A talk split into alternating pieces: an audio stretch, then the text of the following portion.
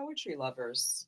This Father's Day, give the gift of poetry with Father versus Sons, a moving, funny, and richly illustrated book from the iconic Beat Generation author Herbert Gold and his twin sons.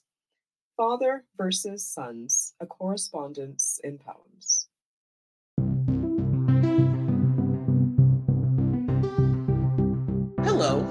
I'm Erica Hunt, author of Veronica, A Suite in X Parts, and Jump the Clock, New and Selected Poems. I'm the Poem a Day guest editor for the month of July.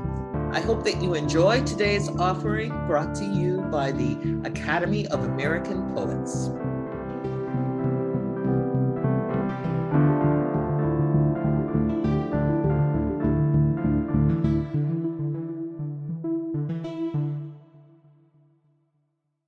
This is Mihi Kim reading Time Travel. A man who couldn't be redeemed found another life. He climbed away from anger, his mother's rejection, the losing that the poor endure. Those who couldn't forgive him told him to leave us where we suffered most. Forget the bad investments, the empty house. We'll meet him on the far side of the willow where his lover is dead. There, grief is a pile of dampening leaves. In his loneliness, he climbs the tower of reincarnation. It is very tall and goes on forever.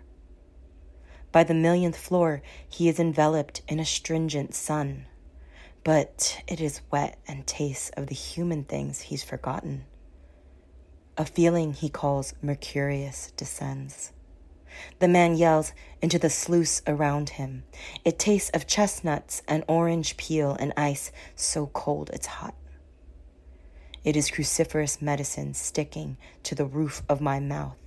It is what I've always sought. I will try again. I love you. Goodbye.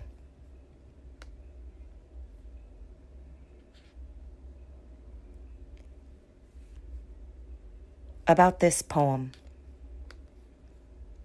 This poem began and ended in a block, fitting story into a serious but no nonsense shape. The subject's woes melt off him as he climbs, while the movement is downward for the reader. We go in and deep in order to make sense of pain, searching for rebirth. We seek out words that traverse time beyond mortal boundaries. If the only answer to suffering is to begin again, let a simple man coin a new word. Let a simple poem try again.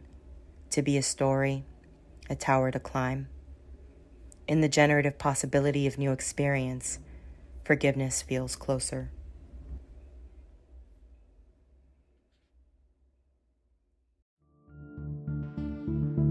Poem a Day is the original daily poetry series featuring new poems by today's poets. Produced by the Academy of American Poets, this free digital series is made possible by you, our readers and listeners. Learn more about Poem a Day and, if you can, please consider supporting this work by visiting poets.org/give.